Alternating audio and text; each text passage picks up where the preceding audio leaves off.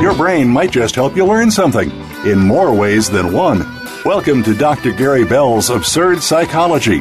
Dr. Bell is a licensed marriage and family therapist. He'll be your guide on this crazy exploration designed to bring life back to our existence. Can you become the element of change in an ever changing world? Possibly, but you've got to listen on to find out. Now, here's the host of Absurd Psychology, Dr. Gary Bell. Well, so everybody. Okay, today we are talking about the influence of smell. And smell is just one of the things that is so important. It's so important to our communication with each other. It's something that we naturally read and respond to our environment by this, the sense of smell can be the most influential part of decision making whenever we enter into any kind of interactions with the world. And so it's so important to understand the psychological influence also of smell and how that affects us. When you think of your five senses, your mind might leap first to your sense of sight or to your visual, uh, all the visual things. And then perhaps, if you're like me, usually you think first with your sight, uh, uh, placing at the top of your sense priority. However, you might be surprised at how important your role uh, as your sense of smell plays in your day-to-day decisions, your emotions, and your memories. And it's also incredible how a, a smell can actually take you back in time and to tie into certain memories that maybe you haven't recalled in a very, very long time. So anyone who makes choices about business interiors should always remain uh, conscious of how the space is experienced by smell. You know, it, it, whether it's a retail space or customers or a hotel lobby or an office space or clients, employees, sense are very pleasing and can be very helpful uh, when we make a big difference. And, and why our sense of smell is important? Well, there's five different ways in which smell as a priority can be extremely important. Uh, smell and memory. You know, scent is the a sense closest link to memory. And, and, studies have shown that people can remember a scent 65% accuracy after one year, while visual memory sinks into only about 50% after a few months. So the smells we experience play a crucial role in how we associate with memories and places. You know, have you ever come across a whiff of something that instantly takes you back to, to childhood or takes you back to an old memory? Whether it reminds you of your mother's cooking or a childhood trip to the ocean or a distinctive uh, scent sinks into your brain and it just stays there. And also, uh, emotion and smell are very tightly uh, tied together. Did you know that smell has a strong influence on the emotions we feel in our daily lives? I mean, the emotions we feel affect the way we relate to places and it's research studies that explore the ways which smell affects human behavior. The part of the brain that smells and tastes is part of the emotional brain where our personality lives. So it's very tightly tied to emotion. Also, uh, time. You know, studies uh, show the way that smells can influence our perception of time. You know, in one, uh, one of the studies, 20 separate participants were exposed to a baby powder aroma, a coffee aroma, no aroma at all. And while the coffee aroma produced a reduction in the perception of time, the baby powder aroma produced a longer perception of time. Likewise, uh, pleasurable fragrances have been shown to create dwell time in stores. That means pleasurable scent makes you hover into that space that you're getting that scent from. And so retailers know that if they get good smell, the people are likely to stay in the store longer and make more purchases. Also, healthcare, you know, creating an uncomfortable and relaxing atmosphere for patients is a challenge for every healthcare facility, uh, no matter what, what size. For example, lavender fragrances uh, fragrances have been used in nursing homes to calm residents and emergency rooms to calm worried visitors. Actually, I use lavender in my very office, and I can't tell you how many times people respond to that and relax because they smell a good odor it's good, it's fresh, and it, it's calming. Also, our productivity can be dictated by smell. Our senses of smell can even uh, affect our office environments. Specific smells have been found to increase alertness, which in turn results in higher productivity rates. In, in a certain study, uh, they found that when lemon oil was diffused throughout a Japanese office building, productivity amongst data entry operators increased 54%. So scents can also be used to ward off mid-afternoon brain fog and rev up your concentration rates. Just just just the, as the way of dressing, the color of your clothes, the food you eat will influence your mood. Smells also play an influence on your mood.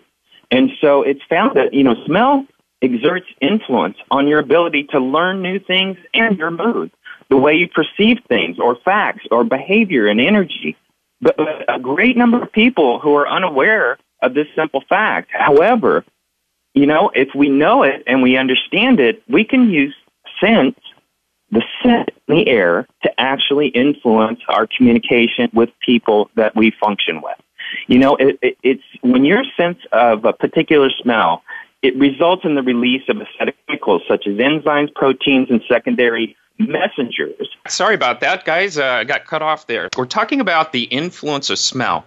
And so, uh, you know, when you sense a particular smell, it results in the release of a, of a lot of chemicals, enzymes, proteins, secondary messengers that serve as signals to the brain, you know, altering its functionality. And so it's important to understand that as the brain is operating and as it's it's moving through life, all of our senses are programming into our brain and saying, "Hey, here we are and they're all sensing the environment around us. And this is a survival mechanism, and that's why it's tied very strongly to our fight or flight, which is our an emotional area of our brain.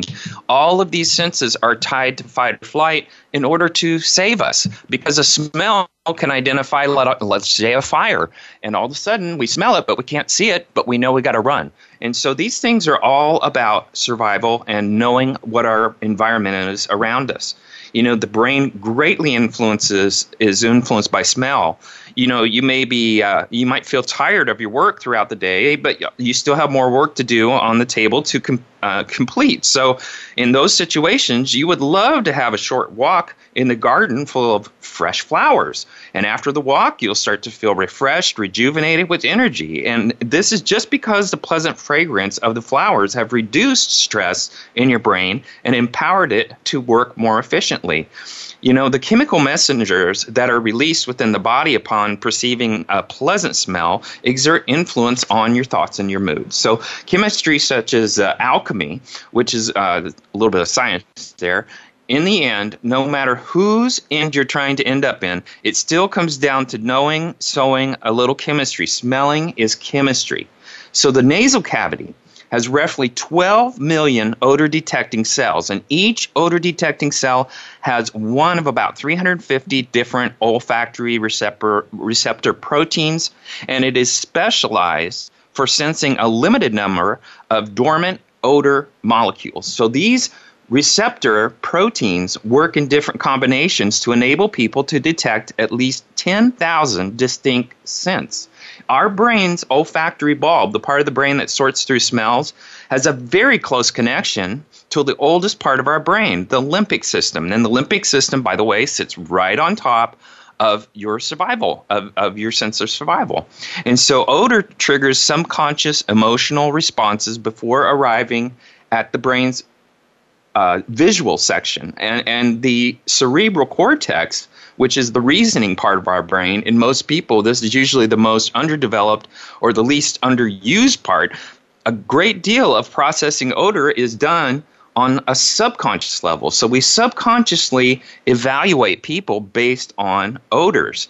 Even every thought of yourself is there's something about that guy I don't trust. Well, odds are you're subconsciously picking on uh, a nuance of body language or you're subconsciously picking up on a negative odor from that person.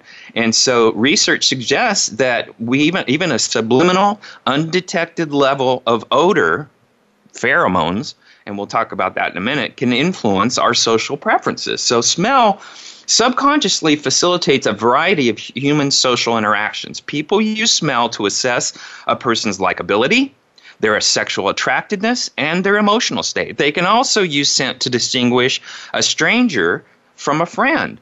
So a male from a female, and someone who's gay from someone who's straight. And so human social judgments and social interactions are at least particularly under the control of smells where we can't perceive them. They're, they're not there on a conscious level, but they're there on a subconscious level. Even some evidence suggests that humans may detect uh, pheromones through uh, special nerves distinct from what governs smell. You know, uh, each of us has our own, you know, funky foot uh, uh, fingerprint. You know, we, we have our own unique scent, unlike any other person on earth. And it doesn't matter how much we try to mask it. You know, just ask like a, a, a dog or a bloodhound, some, something that is very in tune with its environment. Uh, smell for dogs is intense. I mean, think what they do. They smell each other's butts. That's how they detect each other. you know, conversely, you know, when um, studies have also shown uh, that uh, a man's body odor is more important than his appearances. Between the ages of 8 to 16, girls begin to dislike the odor of male sweat. And so, conversely, when adult women smell uh, uh, the pheromone of the man's sweat, their cortisol levels increase. And cortisol normally is connected with stress, it's also associated with sexual arousal. So, people whose clothes smell of pine are perceived to be more successful, intelligent, sociable, sanitary, and attractive than those whose uh, clothes smell like, let's say, of lemon, onion, or smoke you know, and uh, a study completed by uh, researchers at the University of Chicago concluded that women who are breastfeeding emit pheromones that put other men in the mood for sex. Also, these pheromones act as a natural uh, aphrodisiac. So, putting women in the mood for sex is increasing women's libido by 42%. Isn't that amazing? After, you know, you have to look at pheromones. You know, how do we announce and excite and, and, and show sexual availability? Well, you know, a lot of animals do it with their own, uh, you know, their own smells, their own pheromones. You know, why do bulls or horses turn up their nostrils when they're excited by love? you know, even Darwin, even Darwin pondered deep in in unpublished books that he came to believe that natural selection uh, designated animals to produce two and only two types of odors defense ones, like the skunk, and scents for uh, territorial marking and male attracting. And, and, like that, excluded by that male musk in a deer, it, that it's a bottled perfume, and it, it's it throws the scent out to attract, and that scent will attract the courtship and brings on the relationship because the animals may not be able to see each other, but they can smell each other. You know, uh, you know, animal pheromones were actually uh, used for human beings. Uh, back when uh, women would walk around with a, a little uh, handkerchief, and what that handkerchief would be scented with their odor, or it would be scented with a perfume, but it was also scented with their odor and men would buy these handkerchiefs from these women that would have their odor on it. And that's incredibly amazing you know you know when we're exposed to certain scents these childhood memories pop forward and not just childhood you know like a, a faint trace of lemon can significantly increase people's perception of their own health lavender uh, it, it, it, its uh, insect contributes to a pleasant mood, but it also lowers uh, volunteers' mathematic abilities. So math is not so good when lavender's in the air because the brain is a little more relaxed.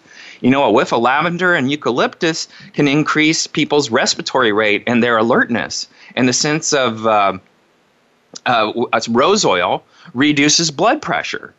You know, the, these kind of findings lead to a very rapid development in the aromatherapy uh, industry. And believe me, aromatherapists point to scientific findings that can smell can dramatically affect your mood and uh, even in therapy. And I can tell you, in therapy, it is plays a big, big, big role. Uh, you know, m- mood is uh, demonstrably affected by scent. And we're going to talk about a little bit more about that, and then we're going to go on into love and smell. We're going to take a quick break. We'll come right back.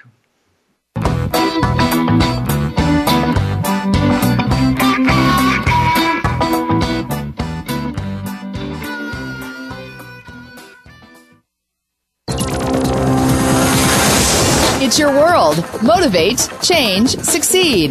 VoiceAmericaEmpowerment.com.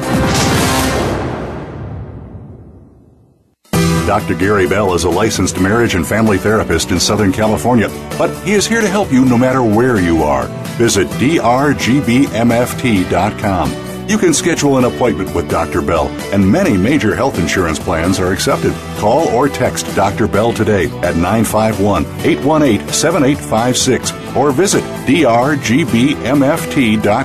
Dr. Bell could help you take back your life in four to eight carefully constructed sessions. Stop coping and start living in the now. Call 951 818 7856 or visit drgbmft.com today.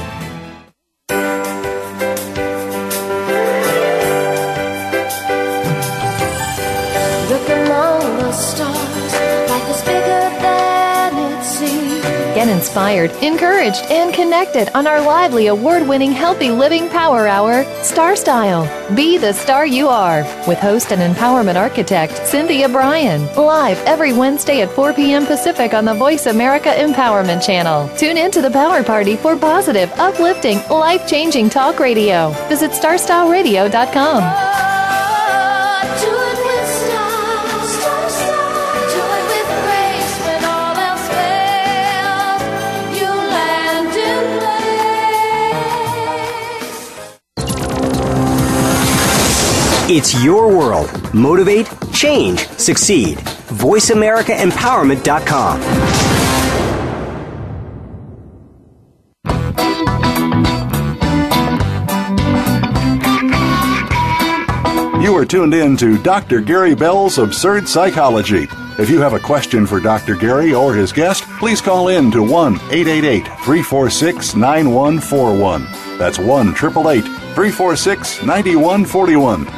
That's easy enough, but if you want to send an email, it'll take some thinking. Got a pen?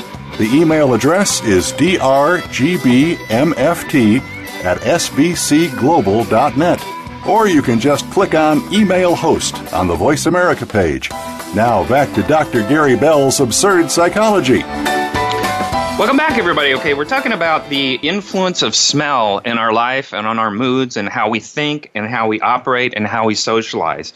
You know, for an animal whose nose supposedly plays no role in sexual attraction or social life, human emotions are strongly moved by smells. And we appear to be very profoundly over equipped with smell producing hardware for what little sniffing we'll have thought to be up to. I mean, our noses are hugely sensitive. Human sweat, urine, breath, saliva, breast milk, skin oils, sexual secretions all contain scent communicating chemical compounds.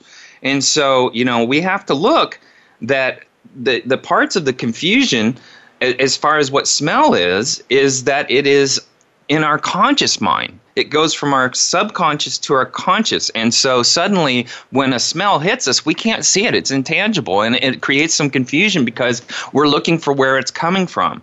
And so, you know, we have to look at our own sense of pheromone. We contain, we send out pheromone odors based on these things that are based linked to our emotions. I'm sorry, I'm stumbling over all over myself. Too much coffee. And so we we possess skin glands, and these glands also uh, are very common. They're in our uh, face and in our forehead, but they are all over our body. And uh, these glands produce smell, and we are subconsciously producing that out into the air. And so, you know, we have to think as we look at this, or, you know, we're, we're pushing out a lot of odor. And we have to be able to be aware of that because it may be impacting how we are interacting with our partner, uh, how sexually attractive we are, how, how attractive we are as a person. You know, around the time when women are ovulating, their sense of smell is very enhanced.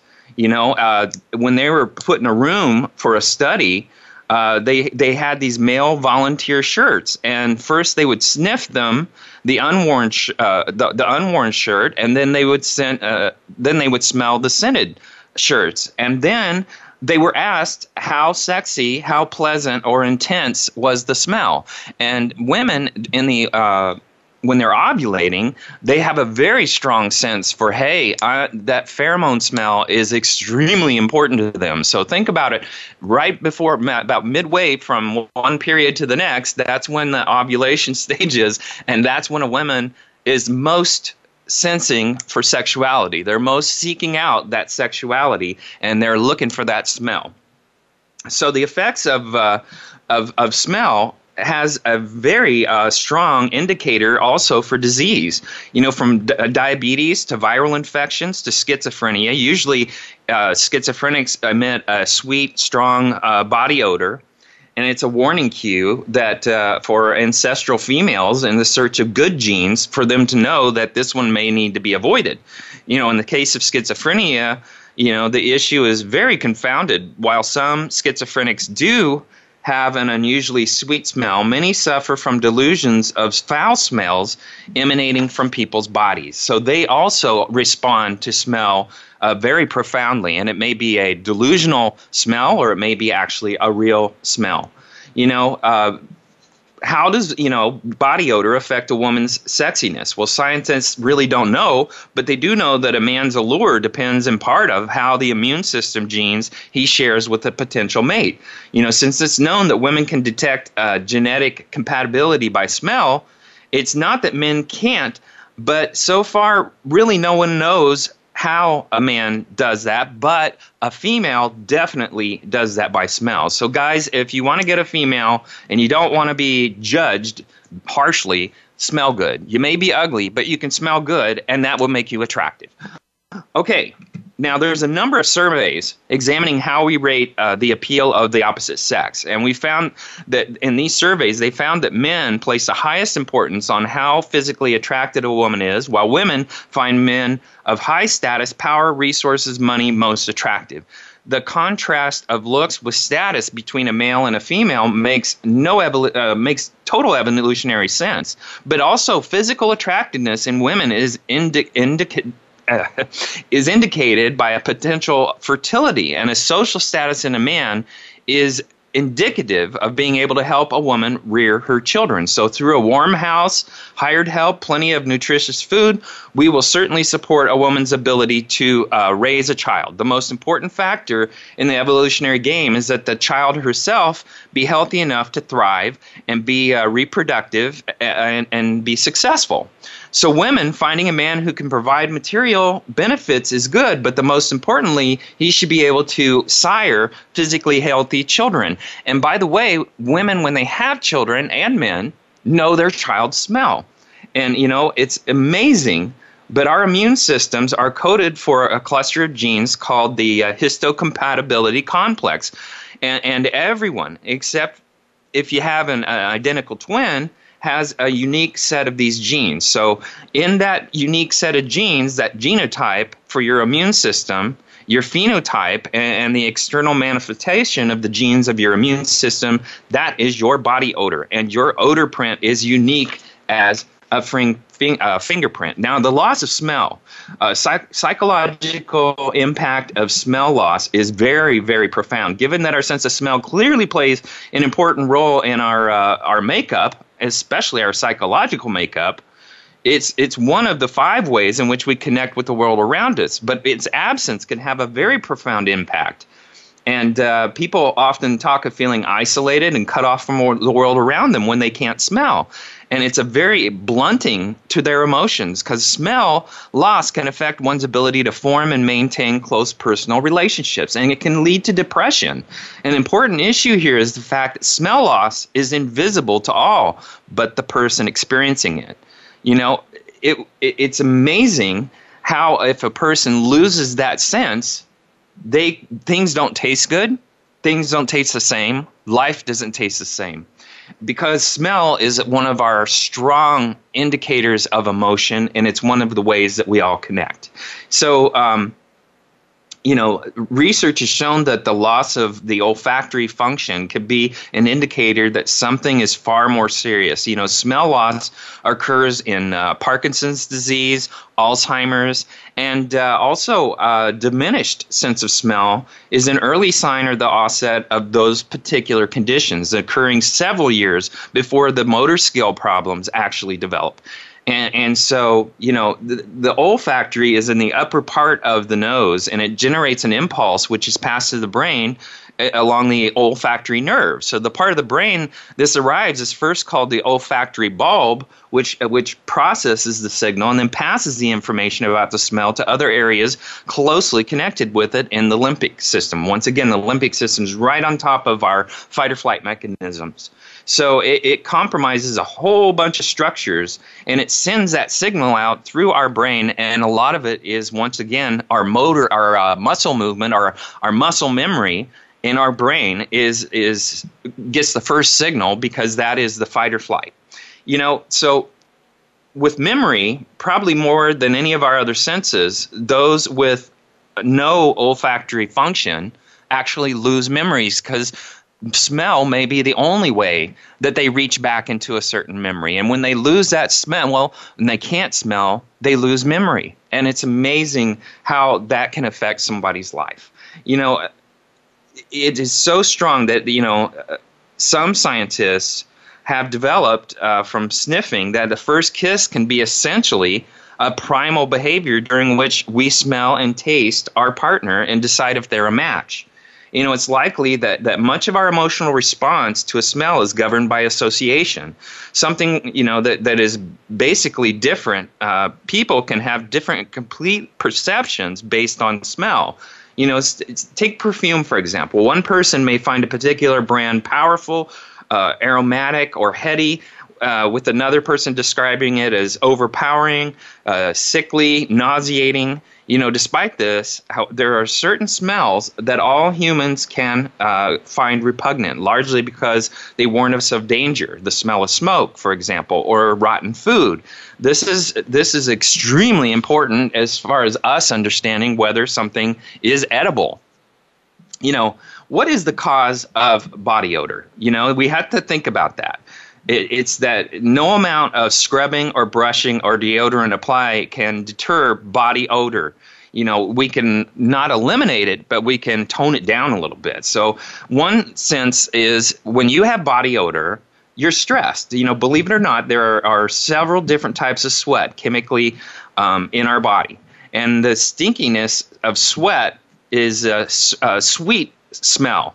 And that's because it's produced from a category of sweat glands called ep- glands, and apocrine glands produce a less watery sweat, and bacteria go crazy for the fats and proteins in that mix. So that that feeding frenzy is what is the release of the odor that is happening. So when we uh, sweat from uh, workouts, it's because we're it, it, may be very hot outside. Or on the other hand, it's composed mostly of, of water and uh, electro. Uh, sorry about that, electrolytes. And so the deal is is that when we produce that sweaty, stressed out smell, what that's telling our body is it's going to produce a very strong odor, and that strong odor is going to communicate. So if you're a stressed out person, you're probably going to be a stinky person.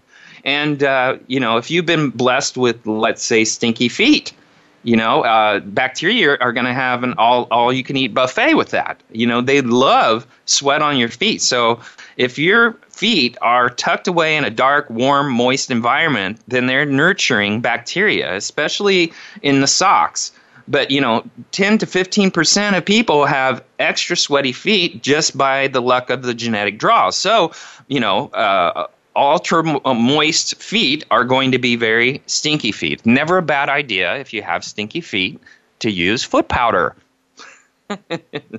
also, you know, if you have too few bras, well, yes, you're going to be stinky. Bras, if you have bras, uh, we have to understand uh, many women's underwear, uh, underwear and overwear, uh, if they're underwashed, or if they're not washed on a consistent basis and have bacteria killing chemicals in the in the detergent, uh, that bra can can uh, send out a lot of very strong odors. And uh, once again, they're they're subconscious odors. They're not always conscious odors. Uh, and broccoli. If you eat lots of broccoli, you're probably uh, you know loving that but also broccoli, garlic, onion can stink up more than your mouth. They are smelly foods, and they're broken down into smelly com- compounds that circulate in the bloodstream and come out through your breath, your sweat, and your urine. So once you're eating broccoli, onions, garlic, and those are good for you guys, it's no big deal. But the thing is, you got to understand, you got to wash up after that because you know what? You're going to be producing some pretty skanky smells. You know, also, um, if you've been drinking, you know, if you drink, you're going to sweat off a hangover. So not only are you going to be stinky when you drink by your breath and by your behavior, but you're also going to be stinking the next day when you're getting over the hangover because you're going to be trying to get rid of all that toxin that was in your body.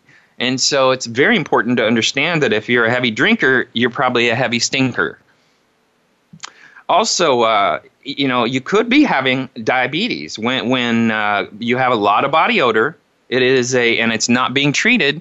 It's a high sign that that you may be having um, uh, a diabetes or pre-diabetic. And so, without enough insulin, the body starts to break down fat for fuel, which leads to the buildup of uh, of uh, it's called ketones in the body, and, and that buildup in turn may produce a change in body odor. And so, smell is oftentimes a very strong indicator that hey. Uh, something happening here. Maybe you've gained a lot of weight, or maybe your diet is is very poor. And so what happens is the body goes, "Hey, it's time for diabetes," and diabetes starts creeping into your life, and then you start to sweat and stink. And so people that don't take care of themselves often stink. And we had to realize that. So, you know, if you want to change your body order, switch to a diet in, uh, in, in, in protein and low in carbs. A low carb diet is going to make you have, uh, excuse me, a low carb diet is strongly tied to people that don't have bad breath. If you have a low carb diet, you're probably not going to have really bad breath. It's, it's something that really influences the carbs, actually influence the smell that our mouth emits. And carbs also are tied to sugar. So if you think about that, they stay in the body uh, for a long period of time. So here's some remedies if you have body odor. Keep yourself squeaky clean. Shower at least once a day and you'll wash away sweat as well as reduce the number of bacteria in your skin. And sweat by itself is virtually odorless. But when microscopic bacteria that live naturally on your skin mix with sweat, they multiply quickly and they raise a big stink. So, washing uh, thoroughly, especially areas prone to sweating, can really reduce body odor. And if you sweat normally, you might have more of a problem when your body odor than people who sweat too much. And that's because w- people who sweat excessively, the sweat tends to wash away the odor causing bacteria. So, uh, also using an antibacterial soap can help remedy body odor. You know, washing thoroughly with uh, an antibacterial soap will reduce the bacteria count and reduce the odor. So, um, look for antibacterial in your soap packages if you're buying soap. Also, you want to towel off. And once you've showered, be sure you dry yourself completely. Towel off and make sure you don't dry any areas where you make sure to dry any areas where you sweat a lot. So if your skin is dry, it's hard for bacteria to cause body odor and breed on it. Also, uh, you want to imply, uh, apply an industrial strength deodorants and antiperspirants. So once you're clean and dry, you want to use a strong deodorant or antiperspirant on your underarms. And while deodorants do not prevent sweating, they mask the smell of bacteria on your skin. So the anti uh, uh, anti uh, these anti things uh, take sorry i'm these deodorants they have a very uh, strong uh, chemical chloride ingredient and that reduces sweating and it also uh, contains deodorant. So stronger deodorants and antiperspirants are available without a prescription. So look for those kind of products and make sure that they that have those indicated on them that they have uh, aluminum chloride as an anti uh, anti um, perspirant. Okay, now, if you think you need more help and you may want to ask your doctor about a prescription of something that can help you. All right, we're going to take a quick break. We're going to come back and do the last part of it. We're going to talk about bad breath and uh, farting.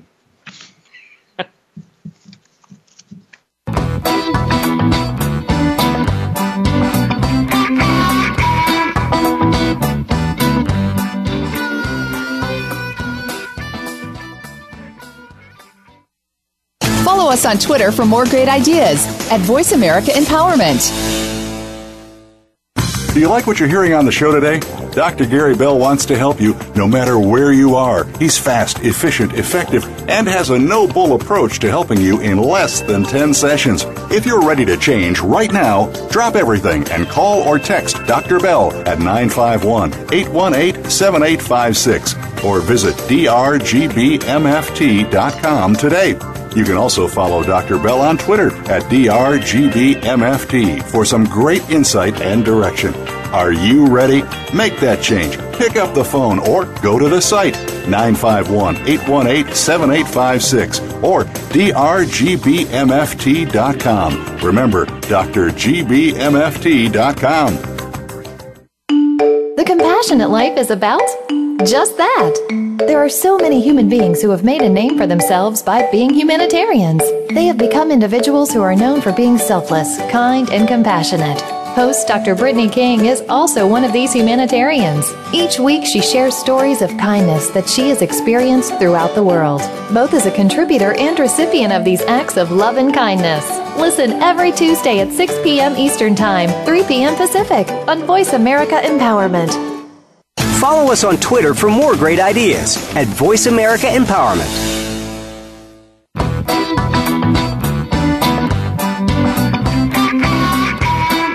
You are tuned in to Dr. Gary Bell's Absurd Psychology. If you have a question for Dr. Gary or his guest, please call in to 1 888 346 9141. That's 1 888 346 9141. That's easy enough, but if you want to send an email, it'll take some thinking. Got a pen? The email address is drgbmft at sbcglobal.net. Or you can just click on Email Host on the Voice America page. Now back to Dr. Gary Bell's Absurd Psychology. Welcome back, everybody. All right, we're talking about smell, the influence of smell in our life, and and in particular, we're talking about body odor. And now, you know, a lot of people don't realize, but in this day and age, a lot of people have to sit stationary in an environment with another person fairly close to them. And if you're a person that rides in planes, if you're a person that uh, you know is sitting in a stationary environment with lots of people, if you have to sit in a car with lots of people, if you have to ride the bus, if you ride a train, whatever it is, you have to think about what am I emitting? Am I am I emitting a lot of smell? There's a lot of people who don't even bathe. You know, quite frankly, um, many people would not even bathe for a week, two weeks, three weeks, or a long, long time. Uh, many of them were people that were walking in the desert or out in the forest or whatever, and they lived outside. But the deal is that body odor basically was the creation of perfume. I mean, they when people, if if you were somebody, let's say in Europe, perfume was a big important thing because it prevented you from thinking that you had to take a bath. So they would use perfume to uh, mask the smell of their body odor. And uh, unfortunately, uh, a lot of people uh, overdid it. so a lot of people have a very strong perfumey smell and that is a very unattractive smell. As a matter of fact as people age we also become more smelly. And that old person smell a lot of older people will use strong perfumes to cover that smell. But the other thing is you have to understand the other factors that create the smell. So you want to treat it not just live with it. You want to treat it. So you know keep you know your wardrobe clean. You, you know, a change of clothes when you're a, a heavy sweater can uh, be very important. So fresh clothes help keep the body odor down. And, and if you also have stinky feet, change your socks. Also, the other thing is you want to cut down or cut out offensive foods or drinks. You know, what, what, what you eat affects your body odor. So, foods that tend to make you sweat more, such as hot pepper or spicy foods, might also contribute to BO. And the aroma of foods, such as onion and garlic, can be carried into the sweat and making you smell bad. And we've said that earlier. Uh, drinks with caffeine or alcohol may also cause you to sweat more. And so you have to understand hey, am I, how is this going to affect my socialization? by eating what I'm eating. All right, another another factor that we all understand is very very important is bad breath. You know, bad breath communicates a whole lot of strong things. But I could tell you that one of the most important things to prevent you from having bad breath is to also um, brush your teeth and to floss. A lot of people don't floss and they don't realize that there's a lot of food in between those teeth, and that food is getting stuck and it may live there, especially if it's meat, like yeah, nasty uh, meat that's gone bad. It's in your in your teeth, and that smell is rancid, and it goes out and it lives in the people who have to receive its environment. And it's a very very hideous thing. And uh, it communicates a whole lot of things about your hygiene so, you know, you want to not only brush your teeth, but you want to brush your tongue. And, you know, there's these uh, little things that are like copper, and you can use them to actually clean your tongue. It's like a copper, uh, like a wire, and basically it cleans your tongue in a sense to be able to get rid of odors that may just sit on the tongue. You know, halitosis can put a very severe strain on all types of relationships social personal intimate you know bad breath can be a key indicator that uh, that uh, when beginning a new relationship or keeping one going you know, broaching the subject of bad breath, even with a partner, can be extremely difficult, but it's often avoided until the problem reaches the point where you know uh, can no longer overlook it. You know, so here's how bad breath affects a relationship: lack of intimacy, avoidance, frustration, a loss of self esteem, anger, depression. You know, the other thing is uh, bad breath can be a very strong indicator that you may have a disease. And so you may want to look at going to your doctor and not only having to talk to them about your halitosis, but also talking to them about potential for disease. You know, despite years of focused effort on having good oral hygiene and even spending a fortune on products that promise a cure, some people will suffer from chronic bad breath.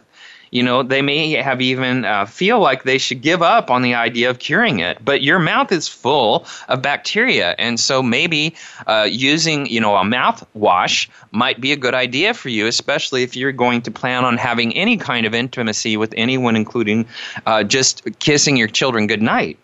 You know. Um, you know, the brush and floss after eating. You know, five day old rotted meat stinks.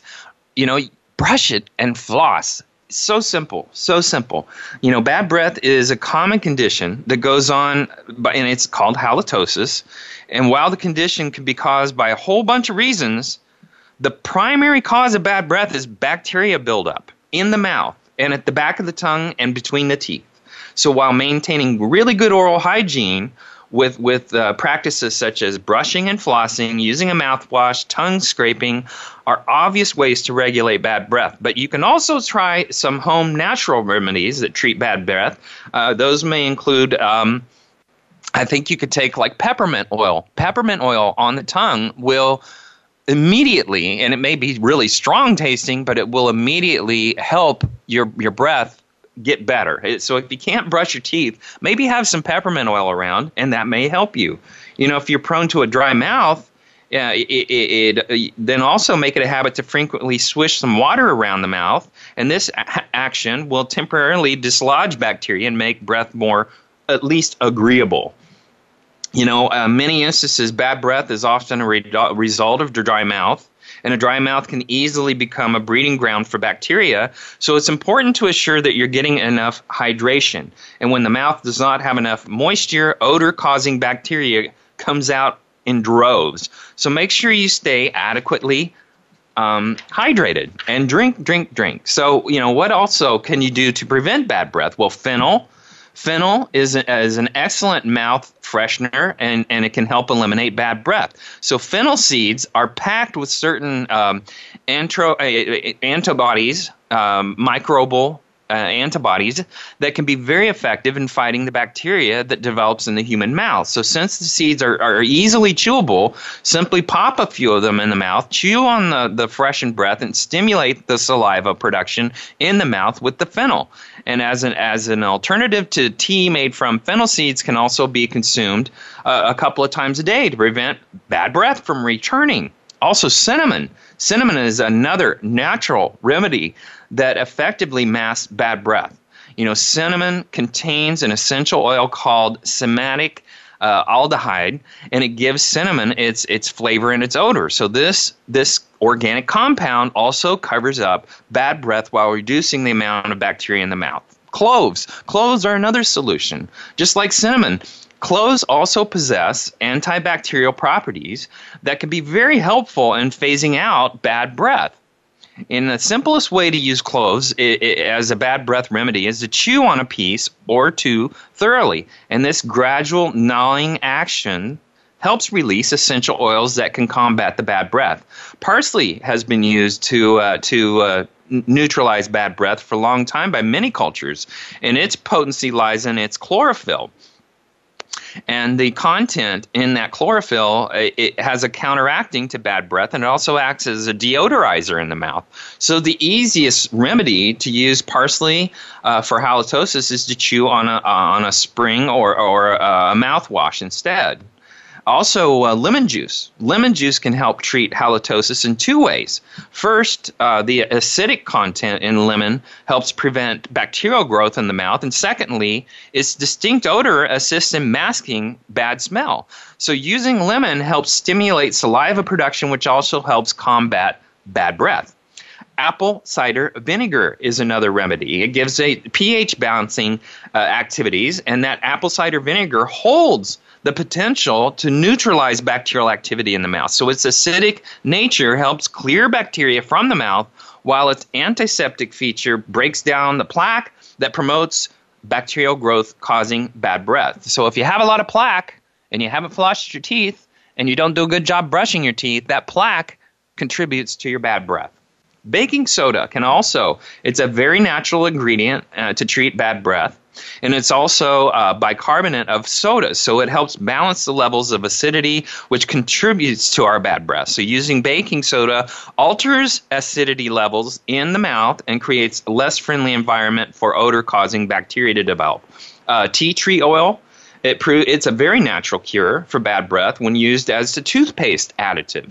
Also, herbal teas often come with antioxidants um, that can help curb bacteria growth in the mouth. So, classic herbs like peppermint, spearmint are good choices since they're already being used in a number of uh, oral hygiene products. So, these herbs add a really nice sweetness to the breath that, that lasts a long time and is considered pleasant by most people. So, you know, you want to think about that. Now, let's get to the hard part farts in relationships. And yes, I'm saying farts. Well, I have a nine year old and a three year old, and farts in my house for children is very funny. But also, you know, they happen to all of us, whether we like to talk about them or not. But as girls, you know, they're they're pretty much socialized to pretend that they don't have buttholes because some genius decided that farting was a boy thing not a girl thing, but the, this leads girls to straighten up having panic attacks when it comes to the idea of farting, especially around a partner, leaving millions of girls having the worst stomach aches ever when they're trying to hold in the gas in their butthole. You know, I know it's awkward, but life moves on, and you're not going to be identified as a bad person just because you fart. You know, still, you know, most ridiculous farting drama occurs between uh, couples who have no idea how to deal with the farting in their relationships. But, you know, guys, if you're going to have a relationship, an adult relationship, especially at the office or with your partner, you want to set boundaries about farting and communicate how to handle it. I know that sounds crazy, but it can create some major drama. You know, there's a guy, his name was uh, James Dougherty. He married uh, Marilyn Monroe when he was about 21, and I think she was like 16, and uh, her name was Norma Jean back then. But she uh, reportedly unleashed a stinker while they were at the movie theater. And he said to the reporter that he spoke to that it was the foulest smelling fart he had ever smelled and that it nearly filled several rows of the theater. And she sat there uh, like an ominous cloud, the, the fart did for like 10 minutes, he said. So time slows down when you fart. So, you know, she was not yet famous for her sexual roles, but she was laughing hysterically apparently in the movie theater while after everybody cleared. so uh, you know sometimes people um, you know especially teenagers or certain colorful type of people fart when they are clowning around and uh, you know it can be a fun thing but it also emits an enormous smell. And so you have to weigh is this the right place to fart? Well go to the bathroom. If you have to fart the best smartest thing to do no matter how funny you might think it might be go to the bathroom. Um, i know some people uh, with their family in the car will lock the door and shut the windows as they're driving and fart. And they think that's the funniest thing on earth. Well, it's not. It's funny, but it's not funny. so, you know, farts communicate a lot of things, especially diet. Uh, so you know it can re- it can uh, represent an expression of a feeling. It, it can be an angry fart. Uh, you know, it, it can be uh, um, something to draw attention. It could be uh, expressed in situations of danger, and you know, and when people die, they usually fart. They usually actually poop when they die, and uh, I guess they get so relaxed in that last breath, they just blah, let it go. You know, sometimes a fart is is just a fart, but also it may show that you have irritable bowel syndrome or a medical condition uh, like gastritis. So you know, it, it, it's very communicative and it's out there. So anyway, you know, human narcissism also causes us to avoid uh, subjects such as uh, farting. You know, narcissists often don't want to talk about their farting, but you know, you, we do need to talk. And if you're a couple, you need to have boundaries. So that's our show. Our next show is memories, and uh, how they are the meaning in our life. And I want to thank everybody for listening. I'd love to hear from you. Get your feedback, drgbmft at sbcglobal.net or Twitter at drgbmft. Now remember, farts remind us and everyone else around us how bad we smell after we're dead. And uh, now remember this love is like a fart. If you have to force it, it's probably crap. And last but not least, farts happen when our butts blow kisses. Thanks for listening.